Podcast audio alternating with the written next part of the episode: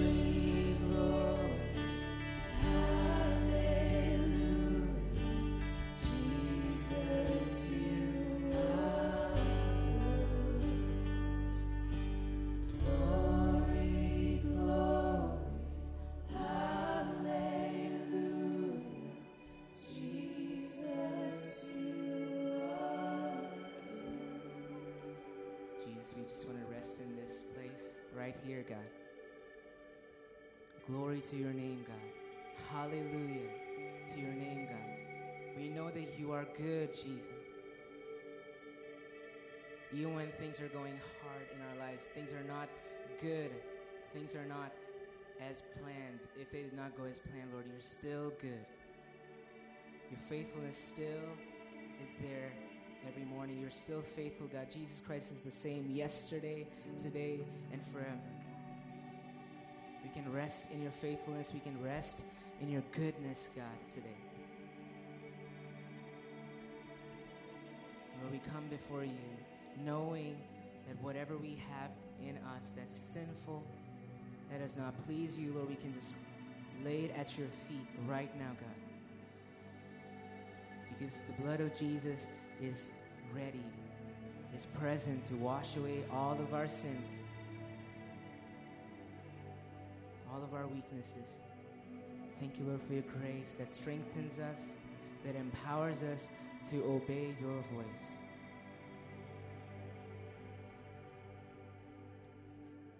Thank you, Lord, for your presence.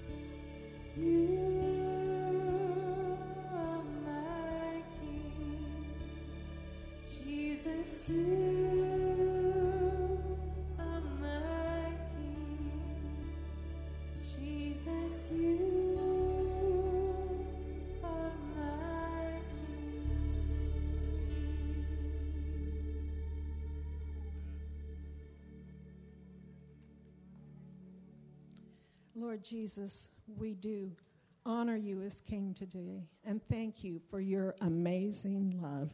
And we pray in your name. Amen. So, this is the time in our service when we celebrate communion. For those of you who are here, uh, if you did not pick up your juice and your bread as you came in, you can do that right now. And for those of you at home, we just ask that you would get your juice and bread as well so that you can join with us. Communion is a, my, one of my favorite times in the worship service each week. And sometimes communion is called the Lord's Supper. To me, it's like joining together with my family and remembering and sharing a meal. When Jesus gathered his disciples the night before he was crucified in the upper room, they shared a meal together. It was a special meal. It was the Passover meal when they looked back and remembered what, what God had done for them, for the Israelite people, when he sent Moses to be a deliverer and set them free from slavery in Egypt. But Jesus was not just looking back that night, he was also looking ahead. And when he gave his disciples the bread and the cup, he said to them, Do this in remembrance of me. So today, those of us who have surrendered our lives to Jesus as our Lord and Savior and King, we come to honor him today and to remember what he's done for us by taking our sin upon himself and, and dying in our place. We take the bread, which is a symbol of his body, broken for us, and the cup, which is a symbol of his blood, shed for us to deliver us from slavery to sin and to death, and to give us new life. Would you stand with me, please? Lord Jesus, we thank you for your amazing love and for being our deliverer. We honor and remember you now. Amen. You may eat and drink.